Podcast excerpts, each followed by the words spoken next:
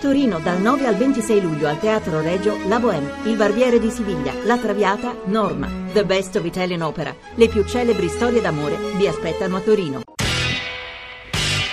Radio Anch'io, l'attualità in diretta con gli ascoltatori. Valeria Volatile ieri, dopo aver percorso la salita che porta alla chiesa, nella chiesa di Meggiucori, è entrata. Radio Anch'io. Siamo all'interno della parrocchia di San Giacomo la Chiesa di Meggiugori, un via vai di pellegrini che pregano e intonano canti di fronte alla statua della Madonna, laddove spesso è apparsa ai sei veggenti. Fuori lunghe, lunghissime file confessionali, fedeli di ogni nazionalità, ma soprattutto italiani, perché qui il 70% dei pellegrini viene dalla nostra penisola. Oggi è un giorno speciale perché c'è la testimonianza di uno dei veggenti, Jacob, il più giovane del gruppo, oggi 43enne. Lui, la Madonna, adesso la vede solo una volta l'anno, il giorno di Natale. Di fronte a una affollatissima platea parla dei tanti messaggi ricevuti dalla Madonna. Silvana, la guida spirituale, ci aiuta a tradurre le sue parole. Perché la Madonna appare così spesso, così tanti anni? Perché ci dà così tanti messaggi? Io desidero dirvi quello che sta succedendo qui a Medjugorje, questi 34 anni della presenza della Madonna, è dono di Dio, è progetto di Dio. Dio ha voluto così. Quindi un ricordo di quel 25 giugno dell'81 quando tutto ebbe inizio.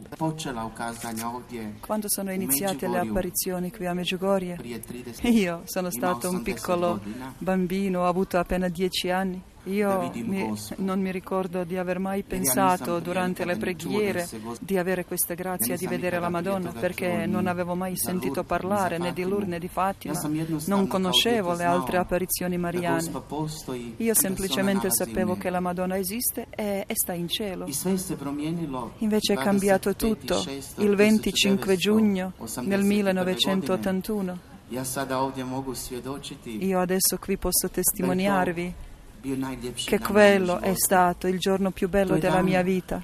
Sempre con tanta gioia mi ricordo il mio primo incontro con la Madonna. Nel momento in cui per la prima volta mi sono inginocchiato davanti a lei e quando per la prima volta ho alzato il sguardo, ho guardato negli suoi occhi. Poi alcune parole che sembrano una risposta alle polemiche di questi giorni. Allora perché si viene qui a Medjugorje? Sicuramente non si viene qui per vedere i veggenti perché nessun veggente non è santo. Ciascuno di noi sei essere umano come ognuno di voi. Io vi supplico non, non venite qui per cercare i segni esteriori. Tantissime volte succede qui che durante la Santa Messa i pellegrini guardano nel sole perché vogliono vedere il segno del sole. Invece in quel momento qui sull'altare è, è la Santa Messa, è Gesù Cristo che si trasforma uh, dal pane e questo è il segno più grande. Davanti ai confessionali abbiamo incontrato alcuni fedeli. Cioè, non è che vengo qua per i veggenti, devo essere sincero, sono molto cattolica. C'è molto... quella curiosità di cui no, tanto... ma neanche stanno gente che vengono qua, prima cosa, che segnale hai visto? Ma quale segnale?